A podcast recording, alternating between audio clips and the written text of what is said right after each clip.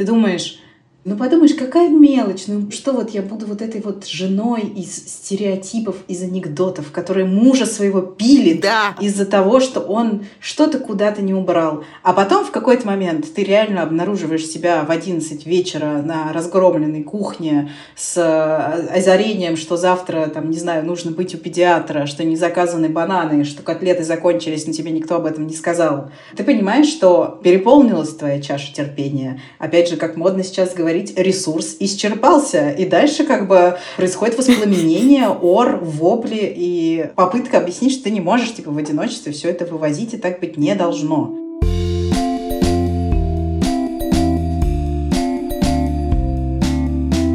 Всем привет-привет-привет! С вами снова самый честный подкаст о материнстве «Ты же мать». Мы вернулись к вам после каникул. Меня зовут Настя Хартулари, у меня есть дочка Варя, ей два с половиной года. Меня зовут Настя Красильникова, у меня есть сын Федор, ему три с половиной года. Меня зовут Саша Довлатова, у меня трое детей. Сын Костик, ему шесть лет, дочка Маша, которой скоро четырнадцать лет, и сын Миша, которому девятнадцать лет. Правда, мы все сейчас раскиданы практически по всей Москве. Я сижу в студии. Мои прекрасные коллеги-соведущие встречаются со мной сейчас каждый из своего дома. Расскажите, как ваши дела, как прошли ваши каникулы, что нового? Саша, расскажи, как дела. А чего вообще? Расскажи нашим слушателям, как дела. Ну, а, как прошли мои каникулы от подкаста? Они прошли грустно, потому что мы не встречались, потому что школы ушли на каникулы. Все мы сидели дома. Ой, закончились они совсем печально. Я сижу на социальном мониторинге. Моего мужа пришел положительный тест на коронавирус. В общем, мы подписали бумаги, что мы не можем выходить из дома, и мы скачали программу «Социальный мониторинг», которая по геопозиции отслеживает, что мы не покидаем дом. И произвольно, я не знаю, сколько раз в день, она запрашивает прислать ей селфи. Во-первых, когда я регистрировалась и слала первое селфи, я там очень плохо получилась. И я боюсь, что меня не узнают в следующий раз. Во-вторых, я боюсь выпускать телефон из рук, потому что там написано, что если ты в течение часа после просьбы прислать селфи не пришлешь, тебя будет штраф в четыре тысячи рублей. Поскольку я работаю дома дистанционно, когда я работаю, обычно мой телефон в руках у Костика. Я боюсь, что Костик не сообщит мне о том, что там пришло какое-то уведомление. Или отправить свое селфи, а мы помним, что он может отправить еще и ногу. Да, и за это будут, кстати, еще большие штрафы, если ты обманешь программу, там все написано. Короче, хочу сказать, что, в общем, все мы неплохо себя чувствуем, и все пока неплохо, но психологически это ужасно сложная какая-то ситуация, она очень такая нервная. Там написано, например, что программа будет просить селфи с девяти утра до десяти вечера. Ну вот я, например, сегодня легла в пять утра, потому что я делала работу, которую я не успела сделать днем, потому что я паниковала вот из-за всех этих. Ну, мне резко пришлось сесть в самоизоляцию, отменить работу, отменить занятия в университете. Да, это все заняло какое-то время. Потом я вообще нервничала и боялась. Потом я нашла у себя очень много симптомов и тоже боялась. И, в общем, я легла в пять утра и встала в одиннадцать утра. И поэтому я боюсь, что если вот с девяти до... Вот я не знаю, кстати, что делать. То есть ставить будильник себе и каждый час проверять, да, нет ли у тебя запроса на фотографию. Я вот спросила у подруги, которая уже это пошла, она мне сказала, что у нее штрафов на шестьдесят тысяч, которые она пытается оспорить, пока безуспешно. Ну, в общем, короче, нервно очень, но я очень рада вас видеть. Взаимно. Настя, как дела? Ну, по сравнению с Сашей мне рассказать-то особо нечего. Я, правда, тоже болела, но это оказался не ковид. И все остальное время, и то время, что я болела тоже, я очень много работала. В общем, в этом смысле ничего не меняется. Из сокрушительных новостей, которые произошли за то время, пока наш подкаст не выходил в эфир, мой ребенок начал говорить. Ура. Наконец, ура! Да, он не то чтобы как бы уже цитирует Онегина, он произносит там несколько слов, но, тем не менее, это явно свидетельствует о том, что в итоге когда-нибудь он таки процитирует Онегина. Ему сейчас три года и семь месяцев, поэтому если вы волнуетесь за ваших детей, то знайте, что бывает по-разному. Все заговаривают в совсем разное время. Что, я тоже очень рада вас всех видеть, и я очень рада, что мы возвращаемся обратно в эфир. Мы надеемся, что слушательницы и слушатели наши тоже этому рады. И сегодня мы будем говорить про что очень хочется поговорить в связи с разгулом, так сказать, коронавируса и с тем, что многие из нас удалились как бы в некоторую добровольную самоизоляцию. Так, например, поступила я. Я почти не выхожу и, в общем, опять перешла на тот режим, в котором все были в марте-апреле, когда ты, в общем, сидишь в четырех стенах и иногда открываешь дверь курьеру. И мне кажется, что то, что мы будем сегодня обсуждать, оно особенно актуально вот в этих условиях и в этом режиме. Давайте назовем эту тему моим любимым словосочетанием «ментальный груз». Я много про это думаю, пишу и изучаю, что пишут про это всякие другие западные наши коллеги по материнству. И это звучит как какое-то абстрактное понятие, на самом деле у него есть вполне конкретное определение. Ментальный груз — это тот список дел в вашей голове, который вы все время в ней носите по обеспечению жизнедеятельности вашей семьи. То есть это, короче, набор бытовых задач, которые нужно постоянно разруливать и который, как правило, лежит на плечах женщин. Я прям расстроилась, потому что я вспомнила отзыв, да, на подкаст. Ну, это женщина была, которая написала, что они могли бы вот, ну, еще раскрывать какие-то другие темы, ну уж чем вы живете, помимо материнства. И вот в попытке раскрыть еще одну тему, мы пришли к еще более обидной теме. Но то есть все равно мы живем либо детьми, либо бытом, да, который нас всех каким-то образом затрудняет. Извините, больше ничем мы не живем. Я пыталась, правда, вспомнить, чем мы живем, и вот работой. Но это тоже ментальный груз, потому что нужно выкроить время. И, опять же, вряд ли хотят слушать про нашу работу. Наверное, про какие-то хобби, увлечения. А, блин, получается, что дети, работа и отношения еще как бы с членами семьи и быт. О, мне так понравилось, что ты сказала слово «хобби». Я вообще, я очень люблю, мне кажется, после тридцати лет вообще отвечать на вопрос, а какое у тебя хобби, особенно если у тебя есть дети, муж и все такое. Это просто вот как бы в ответ на этот вопрос можно кидать в человека стулом, потому что, ну, какое у меня хобби? У меня хобби лечь до часу ночи. Вот такое у меня хобби. У меня Миша когда-то в школьном сочинении надо было написать вот про маму. О, Боже. Ну, в третьем или в четвертом классе. И там были, ну, пункты, да, по которым писать сочинение, потому что дети маленькие. Ну, какая у тебя мама, что она больше всего любит? Ну, вот хобби, видимо. И Миша написала, моя мама больше всего любит пить кофе, курить и смотреть вдаль. Это прекрасная картина. Канает за хобби, мне кажется, в наших условиях. Когда мы готовились к этому эпизоду, я послала Насте и Саше свой любимый комикс про ментальный груз. Я думаю, что если все получится, мы оставим на него ссылку в описании этого эпизода. Это комикс какой-то французской художницы, где, в общем, она нарисовала много разных ситуаций из жизни обычной женщины с детьми. С помощью этих ситуаций она продемонстрировала, что же такое этот ментальный груз. Там, значит, первая зарисовка такая. В гости к молодой семье с двумя детьми приходят какие-то люди. И женщина одновременно, значит, готовит ужин, которым будет их угощать, и пытается накормить своих детей. И в какой-то момент с плиты убежало что-то, что она готовила. Все пролилось на пол, и тут появляется муж главной героини и говорит: «Что же ты наделала?» А она ему отвечает: «Я наделала все», имея в виду, что как бы она одновременно кормила детей, занималась приготовлением еды, старалась быть гостеприимной хозяйкой и располагала гостей и так далее. А потом муж ей говорит: «Но почему ты не сказала, что тебе нужна помощь?» И она в этот момент что-то там ему отвечает, но смысл, короче, в том, что как бы у нее не было времени сказать, что ей нужна помощь, и нужна ей на самом деле не помощь, а некоторая инициатива, то есть возможность разделить этот ментальный груз со своим партнером, чтобы он сам подумал о том, что, может быть, ему нужно покормить детей в тот момент, пока она стоит у плиты и доваривает там какой-нибудь торт Прага. Комикс и правда классный. Он одновременно и смешной, и ужасно-ужасно грустный. В какой-то момент мне показалось, что я из какой-то страны розовых пони, потому что у нас бытовые какие-то вопросы и в целом хозяйство распределено очень как-то сбалансированно, и более того, вот этот вот муж, который может не проявлять инициативу и на что-то закрывать глаза, это я. И что Ярослав, наверное, тащит на себя гораздо больше ментального груза, чем я. И я тот человек, который может не разобрать посудомойку, когда это можно было бы сделать. Подожди, а у тебя Ярослав разбирает посудомойку? Да, он разбирает посудомойку и загружает ее гораздо лучше, чем я, потому что я не владею тем прекрасным талантом, чтобы в посудомойку поместилось больше, компактнее и аккуратнее, потому что я довольно хаотично, грубо и беспощадно все запихиваю. В итоге там все оттуда потом просто выпрыгивает или наливается грязной, противной такой водой, где все это варилось, кипело и мылось, а он все делает аккуратно, практически совершенный тетрис. Я так не умею, поэтому я иногда делаю круглые глаза и говорю: а ты можешь загрузить это, как ты это делаешь, аккуратно и классно? Я так остро среагировала, потому что, ну, вот мы сидим дома, и я сижу на кухне, работаю. Угу. И вот я там все уберу, всю посуду загружу, уберу. Я для себя это делаю. И я куда-то, допустим, ухожу спать или куда-то прихожу с утра или через час возвращаюсь. В одном месте стоит стакан, в другом месте прямо на столе лежит нож, которым резали рулет с лимоном, да, и на ноже следы этого рулета. Рядом с раковиной стоит тарелка из-под еды, да, в которой даже остатки этой еды. То есть их никто не... Ну, я так говорю, никто, муж мой, не потрудился выкинуть. Для меня это ужасно мучительно, потому что я, с одной стороны, понимаю, что, ну, во-первых, он сейчас болеет, и он работает много. Ну, то есть он так просто работает сейчас, и болеет, и работает, ну, да, дома. И я меньше работаю, и я лучше себя чувствую.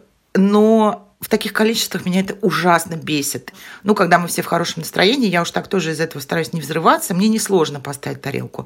С одной стороны. С другой стороны, когда ты просишь людей это делать, меня бесит именно, что я навела какой-то порядок, для себя пришла, и его уже все нарушили. Ну, что сложно нож в раковину хотя бы кинуть. Я не говорю уже про посудомойку. И когда я об этом заговариваю, муж мой как-то его так возмущает. Ну, что, из-за какой-то тарелки мы сейчас ссоримся? Ну, опять получается, что я еще и гружу из-за этой тарелки его. И мне самой не хочется никого грузить из-за одной тарелки. Для меня это унизительно, что я взрываюсь, да, из-за тарелки. И получается, что сто раз я все убираю, а на сто первый я на ровном месте рыдаю, ору, мы ссоримся. Я ору глупо довольно-таки, я не умею конструктивно ссориться. Я ору, там хлопаю дверью, еще могу обозвать, иду плачу. То есть веду себя плохо. Еще обзываюсь. Ну, то есть там муж мой ненавидит, когда обзываю. А как ты обзываешься? Могу послать нецензурно. Я не могу с собой совладать, видимо. Ну, то есть в итоге я выгляжу глупо, как ни крути, да? Ну, потому что, во-первых, я его там оскорбила. Во-вторых, ну, блин, из-за какой-то тарелки, да, если, опять же, учитывать, ну, формат вот многодетной семьи, ну, у нас не будет тогда жизни, если я постоянно буду вот этот ментальный груз пытаться кому-то делегировать. А главное, что, чтобы его делегировать, надо потратить столько же усилий. То есть, что ты несешь сам этот ментальный груз, что ты его делегируешь, это даже, я бы сказала, еще и добавляет тебе груза. Почти так мы сошлись. Маша разбирает посудомойку.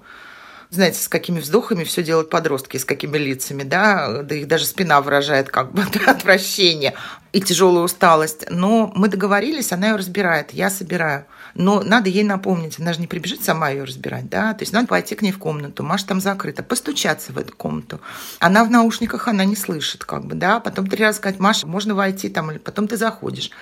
Как правило, Маша начинает сразу говорить про что-то другое, очень важное. Если ее перебить и сказать, что я пришла вот по поводу посудомойки, она обижается, что только она хотела со мной поговорить про важные события девочкового чатика, да, а тут я пришла с посудомойкой.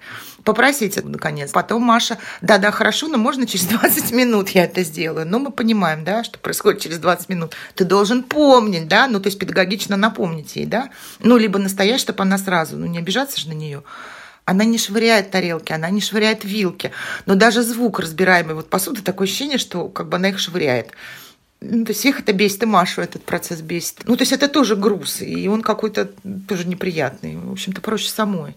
В общем, я поэтому заложник ситуации, в которой мне сложно всех просить. Я все делаю сама, а потом на всех обижаюсь. Вот за что ты говоришь, просто как сейчас модно говорить, настолько отзывается во мне, потому что особенно про тарелку, из-за которой вроде бы как неприлично ссориться, потому что ты думаешь, ну подумаешь, какая мелочь, ну что вот я буду вот этой вот женой из стереотипов, из анекдотов, которые мужа своего пилит, да, из-за того, что он что-то куда-то не убрал. А потом в какой-то момент ты реально обнаруживаешь себя в одиннадцать вечера на разгромленной кухне с озарением, что завтра, там, не знаю, нужно быть у педиатра, что не заказаны бананы, что котлеты закончились, но тебе никто об этом не сказал. Ты понимаешь, что переполнилась твоя чаша терпения. Опять же, как модно сейчас говорить, ресурс исчерпался. И дальше как бы происходит воспламенение, ор, вопли и попытка объяснить, что ты не можешь типа в одиночестве все это вывозить, и так быть не должно. И, к сожалению, вот сколько лет моему браку, по-моему, что-то типа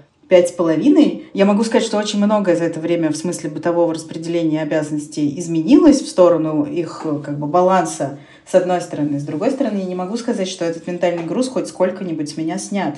Потому что помимо того, что нам нужно положить все в посудомойку, потом разобрать, потом приготовить, потом, там, не знаю, отправить детей в школу и так далее, мы еще должны все время как бы держать в голове некоторый список того, что нужно сделать. Не знаю, пришло время платить за квартиру, и ты помнишь об этом, и ты организуешь эту оплату квартиры. Или ты помнишь о том, что через неделю твой муж записан к врачу, и ты знаешь, там, в какой момент нужно это посещение врача оплатить. Или ты помнишь, что вообще-то надо няне зарплату было вчера еще. И так далее. И вот это вот как бы... Вроде бы это, ну, все по отдельности, это супербыстрые какие-то действия. Но, во-первых, это все время с тобой живет как бы неким фоном, который на тебя давит. Ну, хорошо, со мной это живет неким фоном и на меня давит, потому что я все время чувствую, что что бы я ни сделала, я никогда не закончу делать то, что я делаю. И этот труд, он абсолютно бесконечный и абсолютно невидимый, потому что нету никого в моей голове, кто смог бы из этого списка взять и достать просто пункты и сделать их самостоятельно. Все это должна держать в голове я. И мне кажется, что, в принципе, так живет большая часть женщин в семье в России, потому что как будто бы так принято и так как будто бы надо, потому что так жили наши бабушки и мамы и так далее. Опять же, возвращаясь к тому, что какой-то нашей слушательнице не нравится, что мы только про материнство и про то, как мы моем посуду, ну, к сожалению, жизнь состоит из этой тарелки, которую не убрал мой муж. Мне очень как бы неловко, что я оказалась в этой точке, но это и есть фарш моей жизни. Она сейчас вот такая, что помимо того, что как бы заработать деньги, позаботиться о ребенке и вот это все, я должна еще и убрать тарелку, потому что иначе как бы жизнь превратится в хаос. Да, давайте будем честны. Наша жизнь, она состоит из этого в том числе. Как бы это бы не было, не знаю, там, неловко, и как бы не хотелось быть искрящимся харизматичным человеком, который только ходит по вечеринкам и сияет на них своим великолепием. Но вообще это, к сожалению, не так. Вы вот сходили на вечеринку, и вот, мне кажется, расхлебываем последствия теперь.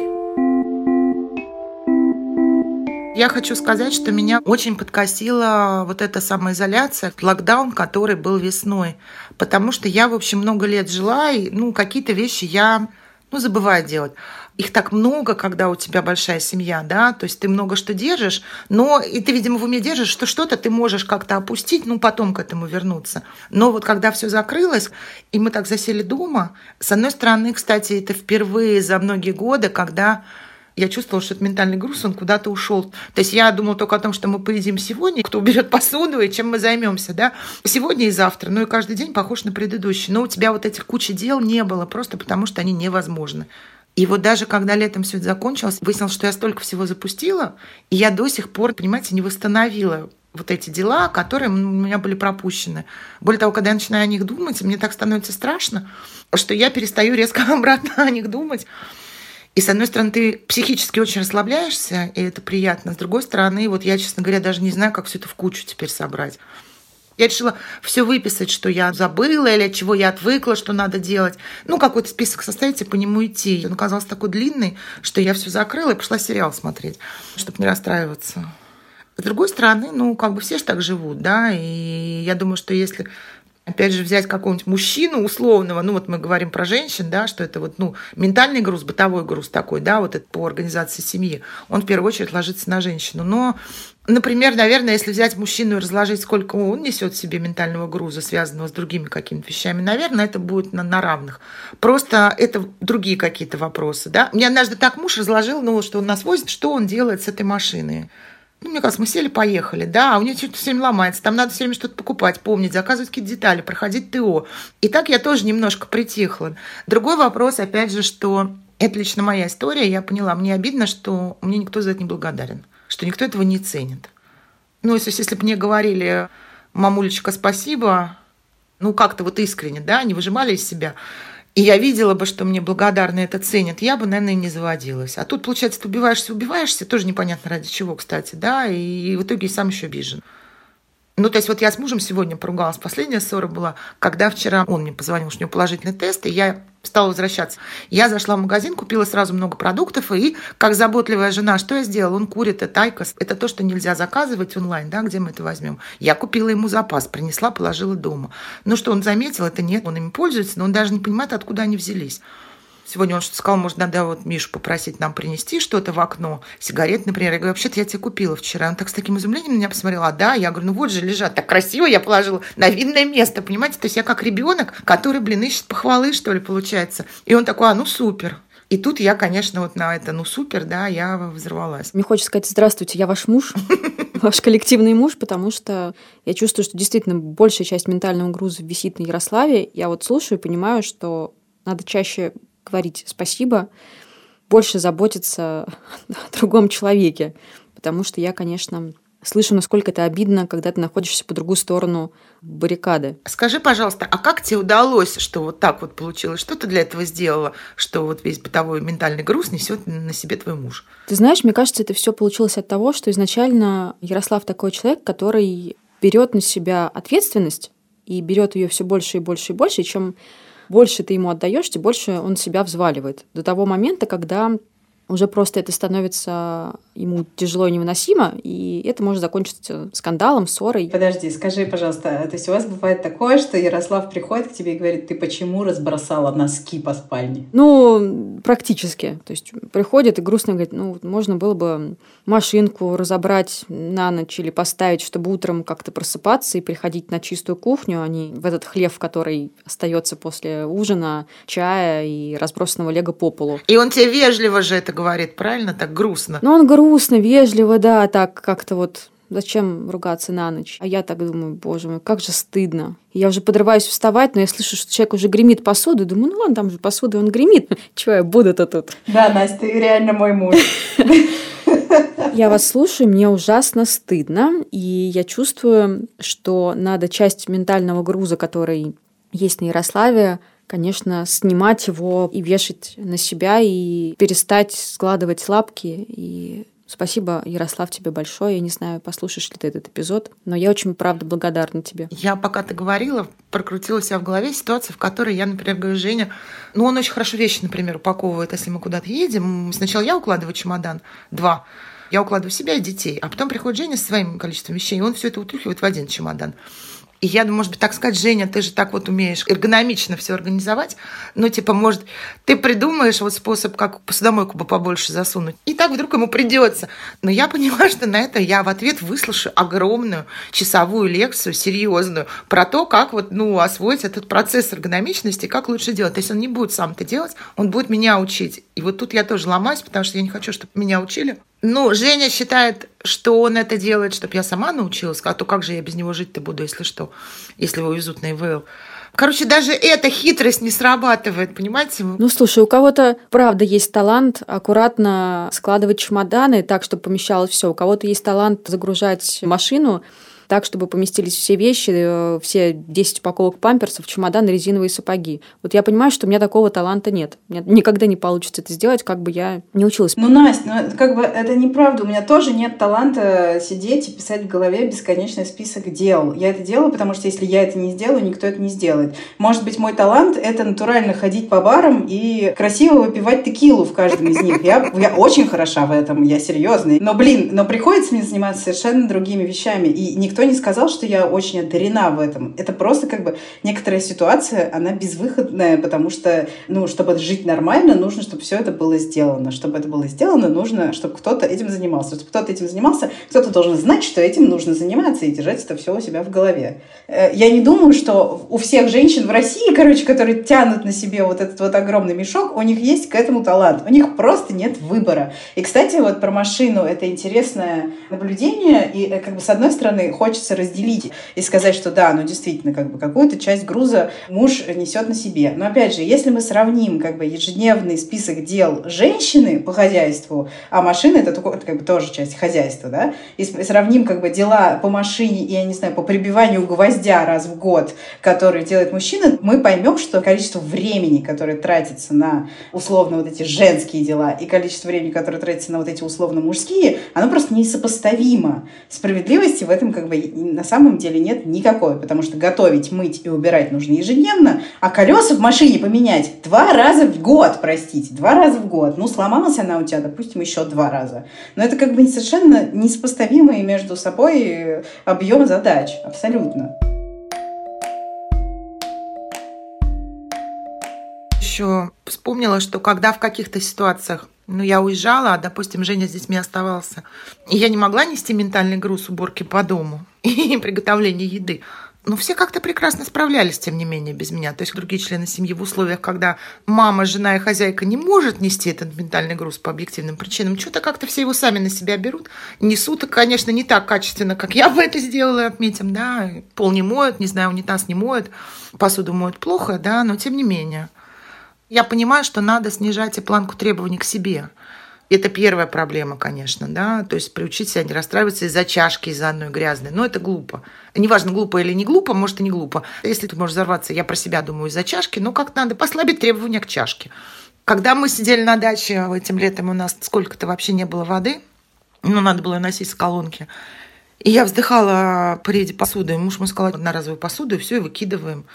Что я ответила? Я не люблю пить кофе с утра из одноразового стакана, я люблю пить из своей чашки. Ну, то есть получается, что я сама же на себя этот груз взвалила по мытью посуды. Не поняла, в какой момент так получилось, Саша, что ты взвалила на себя груз по мытью посуды, скажи. Я не поняла вот сейчас, вот, вот в этом конкретном примере. Когда добровольно, осознанно, в соответствии с определенными стереотипами, когда вышла замуж. У меня были представления многовековые, видимо, из художественной литературы. Я не знаю, откуда у меня мама была феминистка, это известно, что вот надо варить супы, все убирать, у хорошей хозяйки так-сяк, вот такое и этакое. У меня никогда не получалось. Ну, у меня все равно, сколько бы я ни убирала, у меня дом бардак, а сколько бы я красивые вещи не расставляла, они все равно стоят не стильно. Ну, то есть, знаете, есть люди, у которых есть талант. Они так немножко махнули веником, и у них уже чисто. Но почему-то я вот так решила когда-то. Надо сказать, что у меня это а, плохо получается, б, это очень сложно реализовать в большой семье, и тут множество требований у меня давно уже снижено. Это не мешает мне из-за этого расстраиваться. А я сейчас еще смотрю, чтобы отвлечься от коронавируса, сериал «Аббатство Даунтон». Великолепный сериал. И вот вчера, когда я на очередную грязную тарелку наткнулась, я реально заплакала сама собой. Потому что там вот как прислуга разговаривает, да, милорд, нет, милорд. Это все время кто-то убегает, прибегает, и еще милорд не успел захотеть надеть халат. На него уже накинули этот халат. И вот я что-то поняла, что, наверное, моя семья вот как бы хотела бы, чтобы я была как вот эта прислуга. Поплакала, решила, что я так и буду, что я буду молча все делать и молча нести свой крест. Но потом передумала, правда. Пошла тарелками швыряться.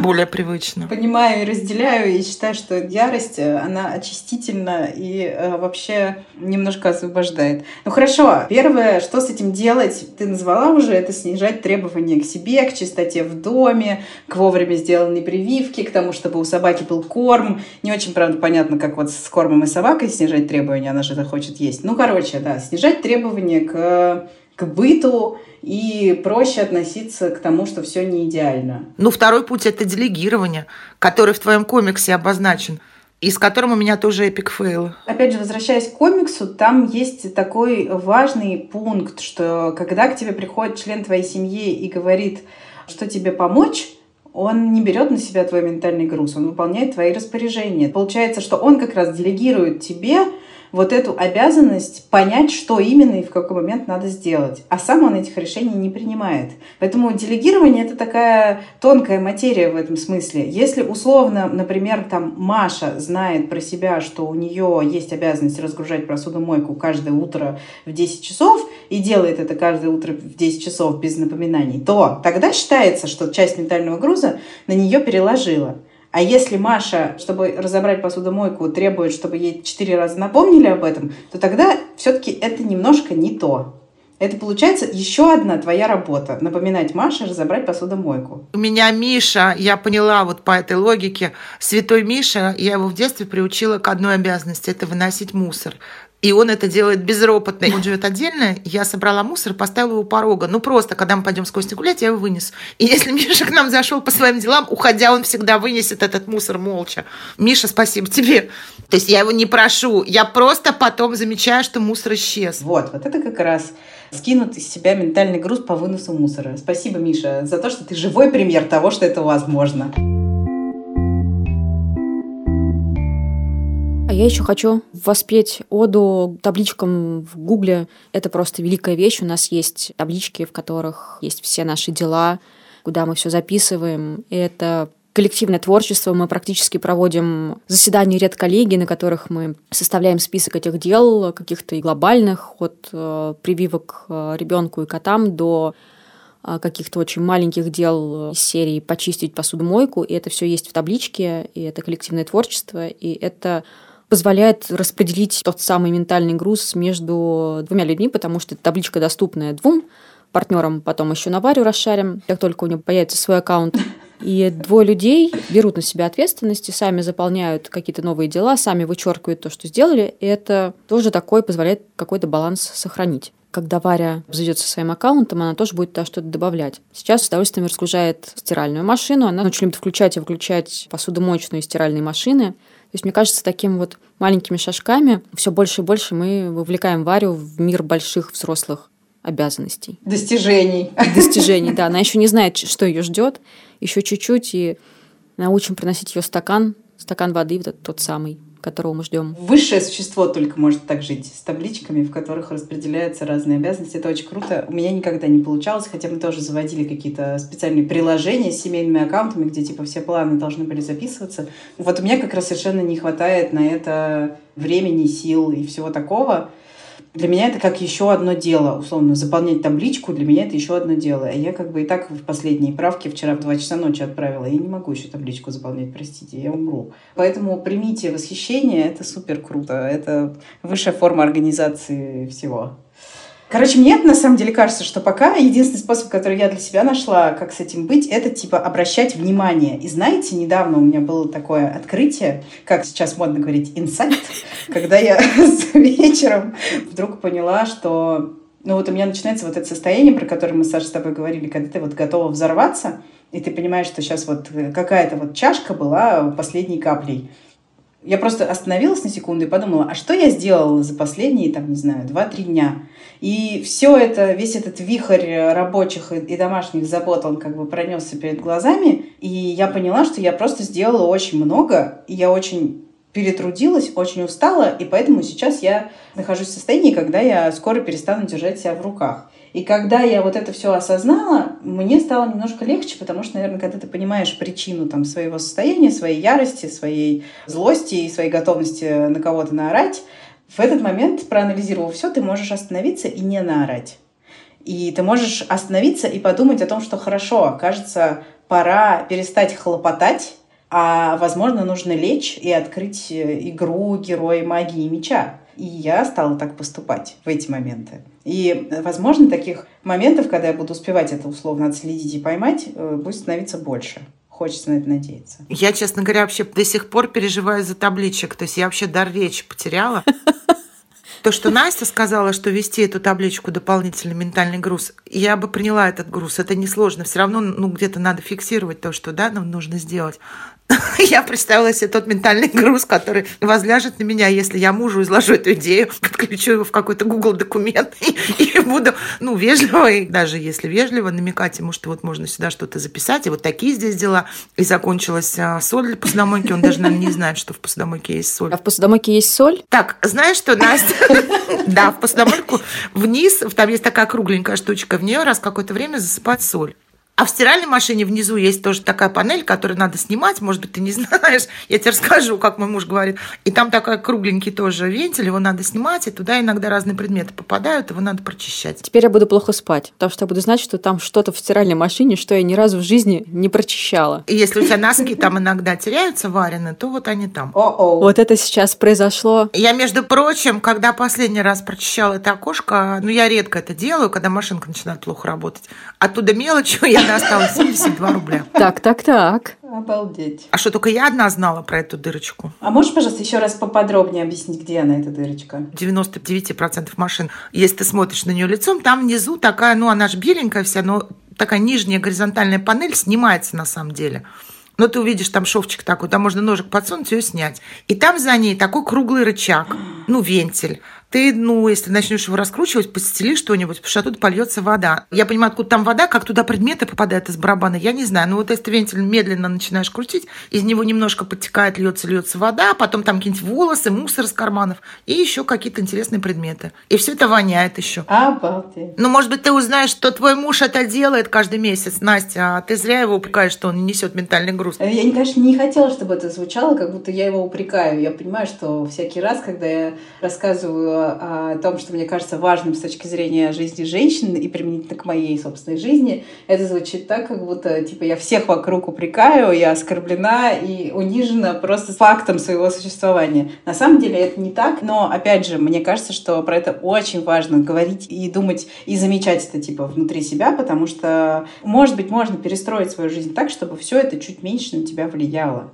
Потому что очень легко провести жизнь, так и не заметив, что ты на себе все это тащишь. Важно трезво и реалистично относиться к тому, сколько всего мы делаем. Важно говорить самой себе за это спасибо, хвалить себя за это и, возможно, действительно пытаться распределить свои обязанности с остальными членами семьи, так, чтобы у каждой из нас было чуть побольше времени на любимые дела, не связанные с хлопотанием по быту.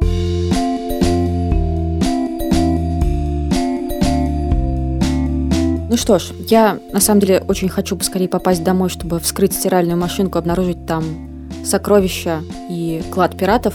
Поэтому прощаемся с вами. До следующего нового эпизода. Встретимся на следующей неделе. Это был самый честный подкаст о материнстве «Ты же мать».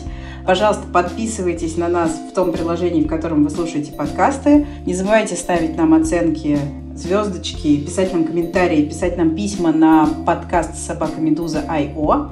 Сейчас у нас начинается второй сезон, и это великолепный повод для того, чтобы наконец сообщить нам о том, что вы о нас думаете и о чем вы хотите послушать. И, пожалуйста, слушайте другие подкасты «Медузы», например, подкаст «Что случилось?», о новостях, которые еще долго останутся важными, или подкаст «Текст недели». А еще, как я только что узнала, у «Медузы» появился новый подкаст о музыке, и он называется «Творческие планы». Сейчас побегу разбирать стиральную машинку и включу послушать, что же там происходит в этом подкасте. Всем пока! Пока! Пока-пока!